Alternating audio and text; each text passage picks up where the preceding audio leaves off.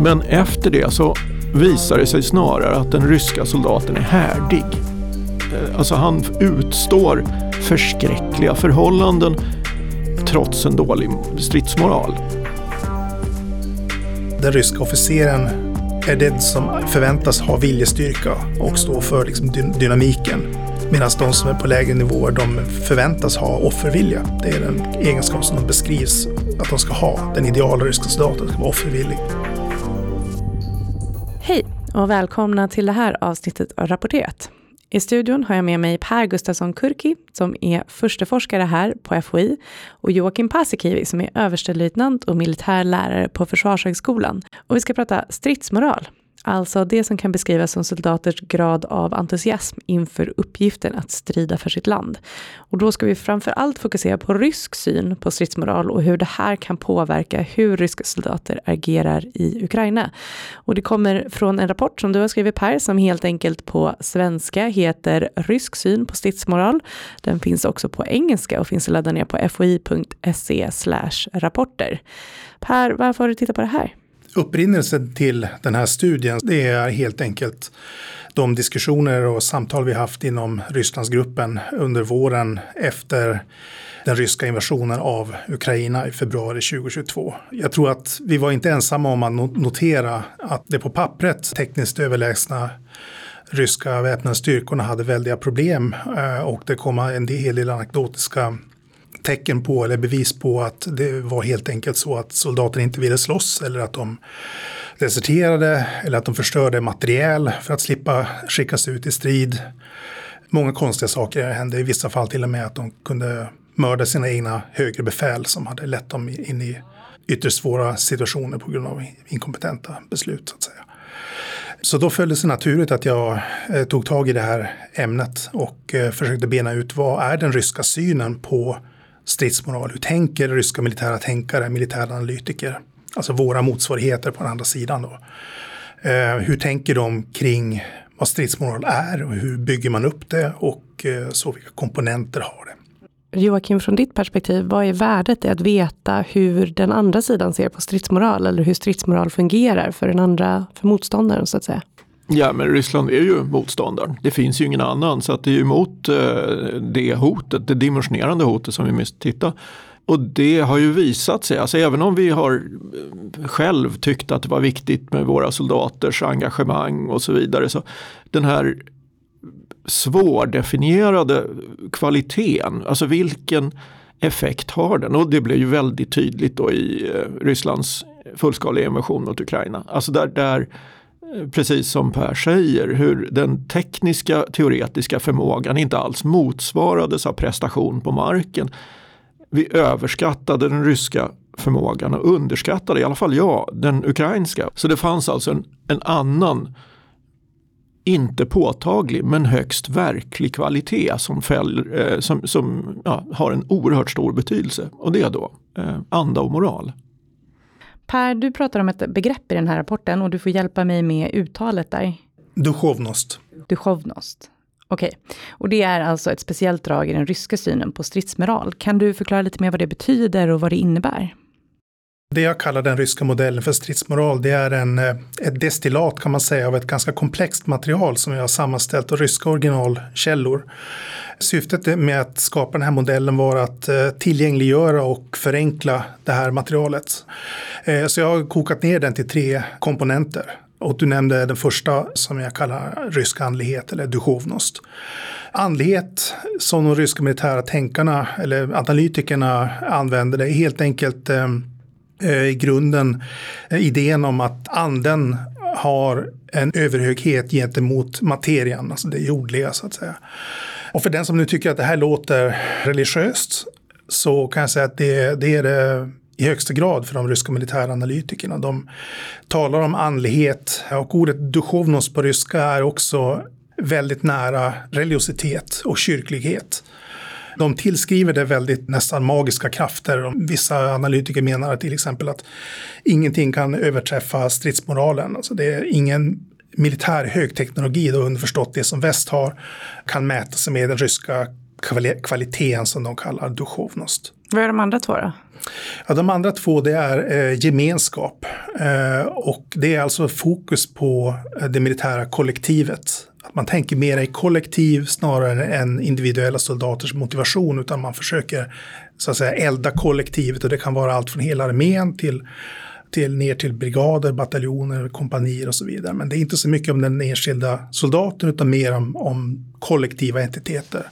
Och den sista eh, komponenten det är tvångsmakt som jag argumenterar för är den eh, av de här tre komponenterna som har störst beröringsyta med västliga militära analytikers texter och forskning om stridsmoral eftersom att tvångsmakt, disciplin, den här typen av faktorer finns i alla militära organisationer, inte bara den ryska. Men det finns naturligtvis en auktoritär kontext för den ryska tvångsmakten som skiljer sig åt. Utifrån det här Joakim, lite undrar jag, kan man se hur den här ryska synen på stridsmoral påverkar liksom hur de agerar i Ukraina? Ja, alltså det har ju varit oerhört påtagligt. Redan tidigt så var det en av de bilder som fascinerade mig mest efter den eh, fullskaliga invasionen var en Pansir, en luftvärnsvagn, modern, dyr och eh, till synes oskadd eh, som står ute på ett fält övergiven. Och så zoomar man in lite på bilden och ser man att det enda som var fel med den vagnen var att bränsletanken var sönderhuggen med en yxa. Det var ju lite överraskande. Sen finns det en rad olika förklaringar till det här. Att eh, det skulle kunna vara att man helt enkelt deserterar och lämnar. En annan förklaring kan vara att man har fått i uppgift att åka någonstans. Man vet att man inte kommer att komma dit. Eh, och då kör man så långt som man kan och sen så eh, överger man den här vagnen och då måste man ju omöjliggöra för ukrainarna att ta över den och köra bort den och då kan man göra det här Eh, för att tillfälligt åtminstone försvara, förstöra den. Men båda de här aspekterna är ju då ett, ett eh, tecken på att ja, det här är inte en fungerande militärapparat.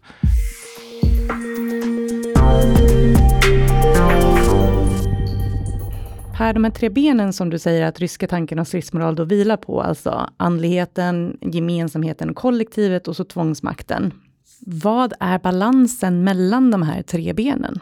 Den bild jag har fått när jag försökt tränga in i det här materialet, det är att det jag kallar tvångsmakt, det temat är, den faktorn är faktiskt eh, antagligen större betydelse än som det kan ges sken av i, i, i sådana här typer av diskussioner och i media och så vidare.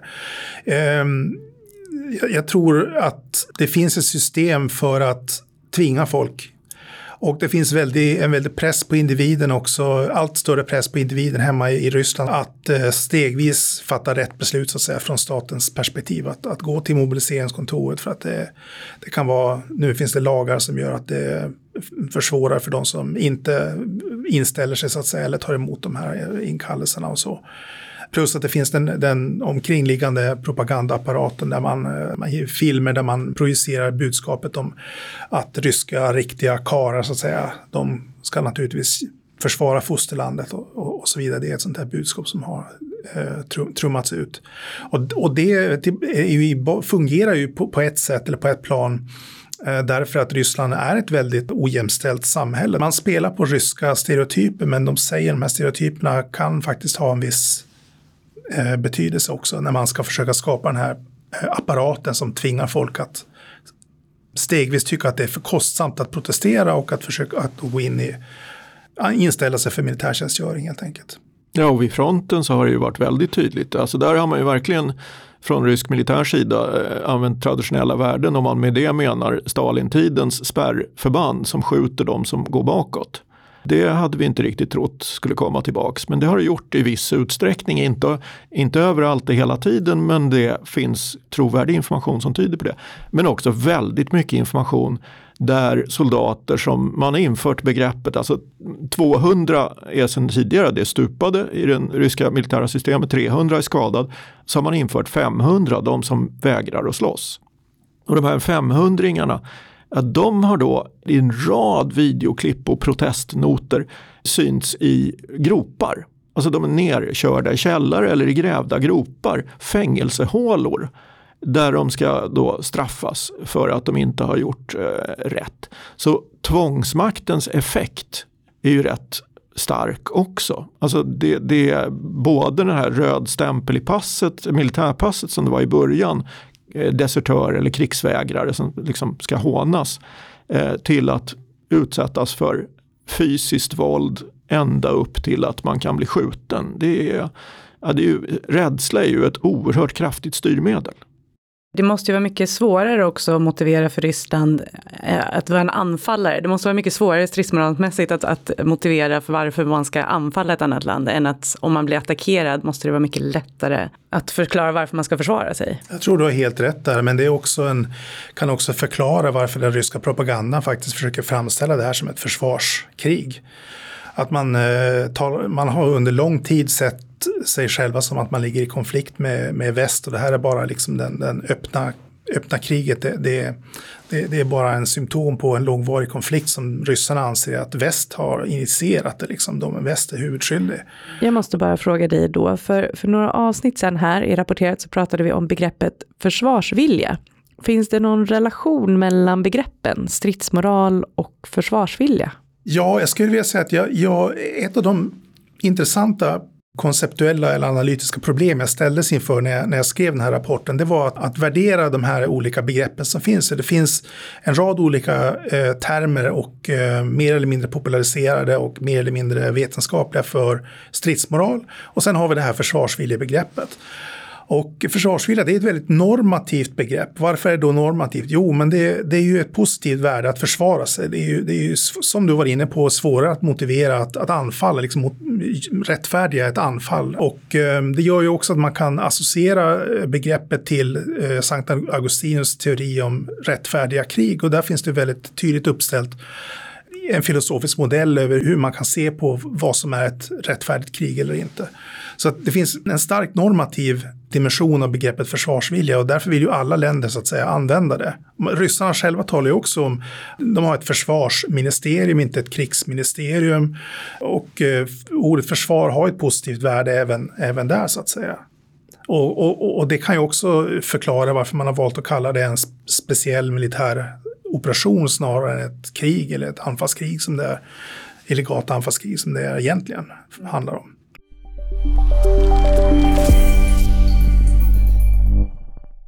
Per, du skriver också att västvärlden accepterat den här ryska tanken om stridsmoral eh, och att det orsakar vissa problem. Ja, det är en risk jag, jag lyfter fram att om man läser det här utan någon kontext så kanske man kan tro att den ryska krigsmaskinen är mer effektiv än den i själva verket är. Och att eh, den ryska stridsmoralen faktiskt fungerar på det här sättet som militäranalytikerna säger att, att den fungerar. Eh, så jag försökte plocka, plocka isär det här och testa de här påståendena lite grann. Jag valde då det mest centrala som jag tyckte det som stack ut mest och det var då andligheten. Så jag tittade på till exempel om man har så så att säga, investerat ut efter den här övertygelsen. Och det har man till viss del gjort. Ehm, det var den dåvarande president Medvedev som fattade beslut på sommaren 2009 att eh, återinföra det militära prästerskapet. Vad en och duhovenskt. Så man har så att säga börjat bygga upp ett, ett, en fast institution igen som lyder under eh, försvarsministeriet men som får sin så att säga kanoniska eh, översyn från, från kyrkan. Så det är liksom verkligen en kyrklig och statlig och militär angelägenhet. Så man har den här institutionen men man, man har underdimensionerat den. Det är ständiga klagomål på ryska media, både militärer och präster som klagar på att det är för få präster som är aktiva. Eh, man hade ett mål till en början att man skulle in, in eller man in, skapade 242, tror jag var, tjänster eh, för militärpräster inom ryska väpnade styrkorna. Och bara det är ju trots allt ganska lite. Men även några år efter att eh, man har fattat beslut om att återinföra prästerna så hade man bara typ ett tjugotal präster som var, var aktiva. Eh, på heltid och anställda som eh, det kallas assistent till befälhavaren för arbete med troende värnpliktiga eller militärtjänstgörande. Det är den officiella eh, tjänstetiteln så att säga de har så det är för få präster eh, utifrån behoven. Det finns ju naturligtvis enorma behov av själavård och, och, eh, och den typen av möten med, med, med, soldater som mår dåligt, speciellt under pågående krig. Så det är en sak att man har visserligen investerat utefter att man tror på andligheten som ett system, man har inte pumpat in tillräckligt med pengar eller resurser i systemet. Så att min slutsats, övergripande slutsats, det är ändå att det är de här grundläggande faktorerna som ändå är viktiga som vi har pratat om, med tvång, tvångsmakt, disciplin, att äh, äh, förbanden fungerar utan, liksom, som bra förband. Det här med militära präster Joakim, vad tänker du om det? Nej, men I det ryska fallet så tycker jag det är oerhört intressant just det du beskriver. Därför man kommer ju från ett genomsekulariserat samhälle. Men ser att man har ett behov av att skapa någon typ av eh, stöd till soldaten eller något sätt för staten att entusiasmera. Och eftersom man inte får ha en, och inte har egentligen en, en statlig ideologi, ja då fanns kyrkan kvar och då har ju det blivit en kraftigt militariserad kyrka. Alltså vi har ju bataljonspastorer ner på hemvärnsbataljoner till och med och i fältförbanden och allting sånt som sysslar med själavård och håller korum och allt möjligt sånt där. Men det är inte riktigt så att, att det är prästen som går i främsta ledet för att få upp stridsmoral och anda. Men här har man tycker jag, vad jag har sett och, och, lite vad jag har läst i din rapport också, använt det så väldigt tydligt för att militarisera, för att få den här eh, militära, de militära dygderna klädda i religiösa termer på ett sätt som vi inte riktigt gör, jag inte känner igen i, i väst. Jag kan berätta att jag, jag borrar i de här, precis de här frågorna i min nya rapport också. Det, det är definitivt, jag skulle säga att det är definitivt så att de sammanblandar det religiösa, militära och politiska på ett sätt. som militärprästen står för ett budskap som särskiljer dem från svenska fältpräster till exempel. Um, på den, den punkten så att säga. Men däremot själavård och så, det här med att möta människor kan säkert vara stora likheter. Men, men de har en politiserad och militariserad roll. Det, det, det är en bra poäng faktiskt. Men eh, de militärprästerna då, är de, är de bara riktade och hur kyrkan agerar, är det bara riktat mot militären eller är det ut mot samhället i stort också? Ja faktiskt, militärprästernas roll är att eh, även eh, finnas till för de militärtjänstgörandes familjer. Jag har inte sett så mycket data om det och det har inte varit centralt för min studie heller. Men eh, det är själva tanken att de ska finnas både för soldaten och för den troende soldaten och, och eh, eh, familjen också faktiskt. Men grunden är ju den ryska ortodoxa kyrkan och den är ju en statsmegafon. Eh, på samma sätt som, som kyrkan var det i Sverige på 1700-talet. Alltså det, var ett, det är ett medel för staten att få ut budskap fast den klädda i, i religiösa termer. Och här är hela idén om den, den spirituella treenigheten att Ryssland består av Ryssland någonstans kring Moskva, av Vitryssland, Belarus och Lillryssland, Ukraina. Alla de här religiösa figurerna går igen i, i alla typer av propaganda nu mot väst och eh, för kriget.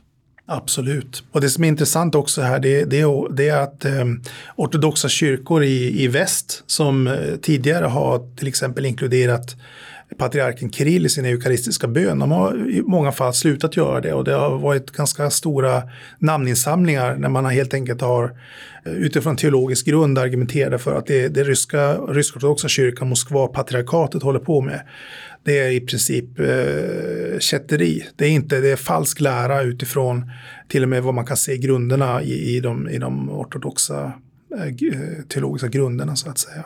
Och det handlar just om detta, det här begreppet eh, eh, ruskimir, den ryska världen, är väldigt centralt. Och det är det som är, jag tycker, den mest toxiska delen av eh, kyrkans eh, teologi och det är den som har kanske störst betydelse för militärprästerskapet. Och eh, den ryska världen, det är eh, det som Joakim var inne på, det här att man, man ser att det finns en sorts andlig gemenskap mellan Ryssland, Vit, eh, Belarus och Ukraina. Och där tänker man sig då att det finns en andlig huvudstad och det är Kiev. Det finns en världslig huvudstad, det är Moskva.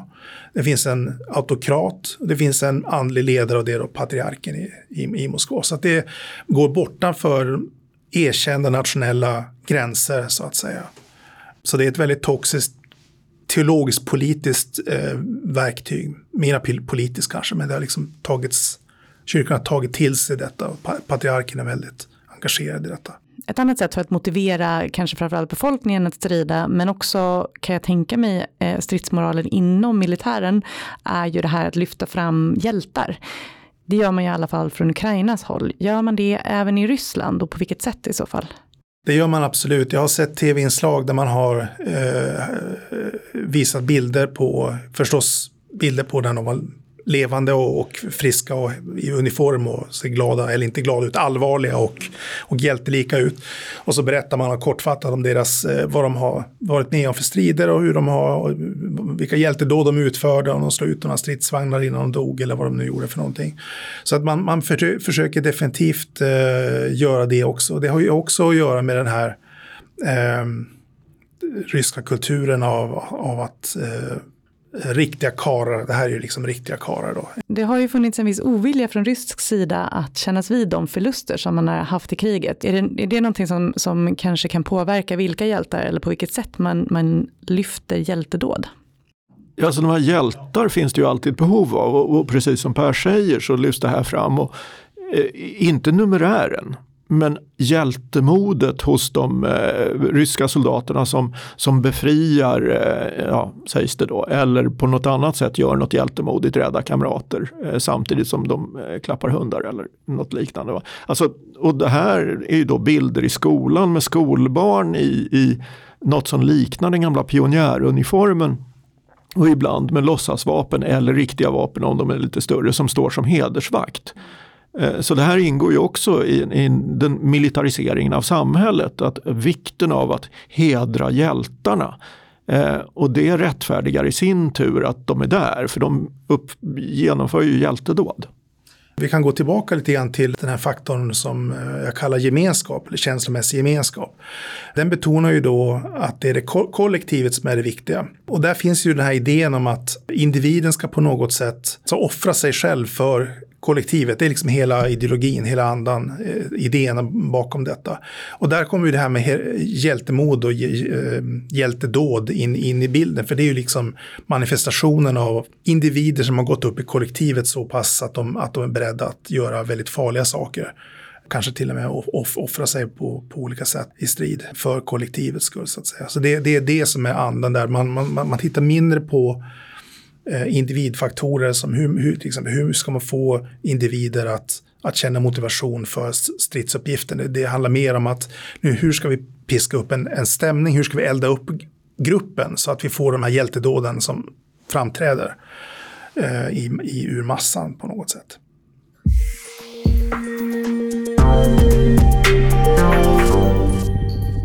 Joakim, hur skulle du säga att den svenska uppfattningen av stridsmoral skiljer sig från den ryska? Eller kan man ens prata om stridsmoral i ett land som inte befinner sig i krig?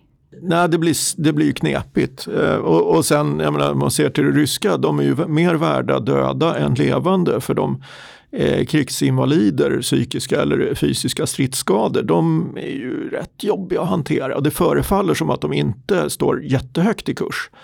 Eh, det, det, behöver inte vara riktigt så illa som det var om det var Shoigu som besökte, tror jag, eller Gerasimov, nej det var nog Shoigu, eh, skadade soldater på ett sjukhus och, och, någon hade förlorat benet och han sa att nej men du är snart på fötter igen. Man, man har svårt att hantera det där, för det, det, det går ju så bra. Och det där är ju intressant att det, det finns en förljugenhet i, i, i det ryska samhället på det sättet att den här officiella bilden av hjältemål, att man dyrkar soldater som har varit i krig och så vidare. Den, den har liksom en, en, en, en fin lyster eh, och man har väldigt, väldigt stora monument, eh, Paklona Garay i Moskva till exempel och eh, Mamaj Kurgan i Volgograd där det är stora museer och, och utställningsområden för, som firar andra världskrigets seger i andra världskriget och så. Men det som hände efter just andra världskriget det var att då fanns det ett överflöd av personer med, som hade förlorat ben och armar och så vidare. Men de städade man helt sonika bort från, från gatubilden. De hade ju kanske svårt att försörja sig så de försökte tigga men de tvingade man bort från gatan för de passade inte in i bilden av den sovjetiska människan. Den sovjetiska människan ska vara hälsosam och ha alla ben och armar i behåll. Och lite grann skulle jag nog kunna misstänka att det är i dagens Ryssland också därför att det finns en väldigt eh, lågt värde på det mänskliga livet i, i, i, Ryssland. Och det exemplifieras av det vi har pratat om här idag med dessa eh, fångar som betraktas som förbrukningsvara som skickas ut i strid med uppgift att i princip dö. Och samma sak, jag, jag misstänker också att rehabiliteringen av krigsskadade kanske inte är på, på topp, så på topp i Ryssland heller. Och allting kokar ner till att det, eh, det har liksom aldrig riktigt tagit rot. Det vi pratar om så väldigt mycket om alla människors lika värde och att människan har ett inneboende värde och så vidare. Det tar sig rätt konstiga uttryck i så fall i Ryssland, i deras politik och deras praktiska Ja, men också för att återknyta lite till Sverige och, och den västliga erfarenheten av de eh, olika fredsoperationer som vi har varit med i inom ramen för FN eller NATO. Men också de strider som, som eh, ja, våra partners har varit med i mer intensiva krig där man identifierat att vikten av sjukvård, sjukvårdstjänst är viktigt för stridsmoralen. Alltså att det ska finnas det här förtroendet för att även om jag blir skadad så, så har jag en rimlig möjlighet att överleva. Det där är väldigt svårt i eh, kriget i Ukraina för båda sidorna eftersom det stridernas karaktär gör att den här, det som vi kallar den gyllene timmen, vikten av att bli snabbt omhändertagen, den fungerar inte eftersom ja, man kan inte flyga helikopter fram till skadeplats. Men den individuella utbildningen generellt på den ukrainska sidan är mycket bättre än den är på den ryska för sjukvårdstjänst. Och det är precis som Per säger, det här är ytterligare en illustration på att, att nej, individen är inte lika viktig som kollektivet på den ryska sidan. Man har sämre utrustning och sämre överlevnadschanser. Men den generella moralen eller stridsmoralen är dålig, men den är generell. Och det här får ju såna här paradoxala effekter som jag har fått beskrivet för mig att eh, ukrainska förband som har god anda om de, när det ibland inträffar då, som det naturligtvis gör, att man råkar, på, man råkar ut för stora förluster eller på annat sätt eh, händelser som gör att stridsmoralen sjunker, ja då blir det tydligare liksom vågdal för den innan de kan eller inte, vad heter det, reorganiseras eller få personalersättning. Men för de ryska förbanden så är kurvan är mycket jämnare. Alltså det är jämndåligt, maskinen fungerar, ingen förväntar sig något annat. Och man behöver inte entusiasmera, tror jag, på samma sätt som man kanske säger att man, man gör. Därför att alla vet att det är ett helvete. Medan har man högre förväntningar så blir det djupare dalar när det inte funkar. Ryska soldater har inga förväntningar om att saker och ting ska fungera. Per, vad tänker du om det? Jag kommer just att tänka på en, en rätt intressant anekdotisk bevis kring hur eh, den ryska modellen för stridsmål kan ha effekter på, på slagfältet. Om vi då tänker oss den här tvångsmakten så gör det ju bland annat att den ryska officeren är det som förväntas ha viljestyrka och stå för liksom dynamiken. Medan de som är på lägre nivåer de förväntas ha offervilja. Det är den egenskap som de beskrivs att de ska ha. Den ideala ryska soldaten ska vara offervillig. Eh, och då snappade jag upp för, för någon, några månader sedan att eh, vid ett frontavsnitt i Ukraina så hade ett ryskt förband ställt upp på led. Alltså gjort, haft uppställning som man har i fredstid i princip. Men vid fronten, vi, de har gått upp ur sina skyttevärn och ställt upp på led för att lyssna till en, ett högre befäl som då skulle elda massan och liksom tala, tala om för dem någonting viktigt så att säga. Men då var det en ukrainsk drönare som såg dem och de blev bekämpade. Det var kanske 200, 200 personer. Det var ju ett ganska irrationellt beteende kan jag tänka mig utifrån militär rationalitet att, att göra detta vid frontlinjen. Men den ryska modellen för stridsmoral, med den i bakgrunden så förstår man lite grann om vad som kan ha motiverat dem att göra detta. För att de behövde helt enkelt samla alla som de kunde höra på den här, lyssna på den här väldigt höga chefen som skulle tala om det som bara den höga chefen kan, kan kommunicera så att säga.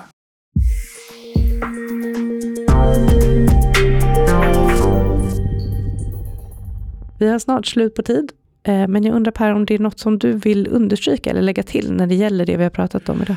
Jag vill gärna lägga till en, en, en sak faktiskt. Jag kommer att tänka på, eh, när vi pratar om andlighet så eh, skulle jag vilja illustrera det med ett, ett citat ur, ur rapporten.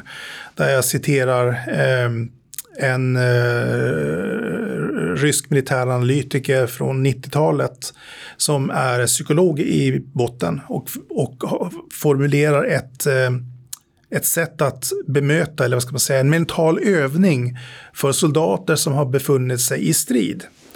Och eh, för att då illustrera vad hur andligheten kan te sig i praktiken när eh, man bemöter i ryska eh, väpnad styrkan bemöter soldater så eh, går den här mentala övningen ut, eller den låter ungefär så här, jag ska läsa en, en, en bit av den i varje fall.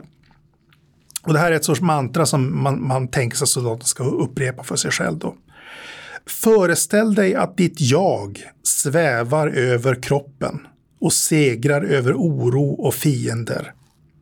Du bör också upprepa mitt jag är evigt och kan inte förintas och föreställa dig att vara oövervinnerlig, otillgänglig för ondska och andra skadliga krafter. Och med lite god vilja skulle man kunna säga att det här är ett sekulärt begrepp, den här formen av andlighet. Men det är också väldigt, väldigt nära, och det är så den här forskaren använder, den här analytikern använder som ett sekulärt begrepp. Men om man tittar på vad det faktiskt innebär så är det ju väldigt nära den kristna synen på det eviga livet och liksom att eh, själen inte kan förstöras. Så att på 90-talet då var man, hade man, eh, de källor jag har från 90-talet är mindre religiöst orienterade öppet. Men man talar fortfarande om duchovnost. Efter millennieskiftet då har man öppet börjat tala om kopplingen till att eh, Gud är det värde som den ryska officeren och soldaten ska kämpa för. Det är liksom det ultimata värdet. Plus att man, man, man, man kallar duchovnost eh, man betonar religiösa aspekten av duchonost. Så att säga. Eh, så det får bli mina sista ord. Om stridsmoral och de här frågeställningarna är någonting man är extra intresserad av, vad kan man vända sig för att hitta mer information? Ja, alltså det finns ju nu, alltså de som jag tycker man måste läsa alldeles av allmänbildning, inte bara för att man är intresserad av det här, det är ju Babchenkos eh, eh Krigets färger. Och eh, Eh, den är ju, ja den är ju i särklass eh, kan jag säga. Eh, och sen eh, Alexievich eh, Zinkpojkar eh, också. Båda handlar ju väldigt mycket om Afghanistan men, men eh, de förhållandena har ju, ja, Ryssland lider av sitt arv. Eh, så att de tycker jag ger en bra bakgrund till eh, att titta på kriget nu. Okej, okay. Per? Ja, då skulle jag väl lyfta fram eh, Pavel Filatjev Filatjevs bok som kom här om året, Zov, eller i våras kanske till och med. Och Pavel Filatsev är alltså en rysk soldat som kämpade i början av eh, invasionen av Ukraina och eh, har sedan dess lämnat och kommit till väst. Eh, så det här är en väldigt intressant eh, skildring av den ryska krigsmaskinen inifrån och det är mycket material där som kan knytas an till vår diskussion här idag. Tack så mycket för att ni kom hit Per Gustafsson Kurki och Joakim Paasikivi. Tack. Och tack till dig som har lyssnat. Rapporterat är en podd som produceras av Totalförsvarets forskningsinstitut. Jag heter Kajsa Collin och i poddredaktionen sitter också Albert Hager Bernats och Madeleine Filander.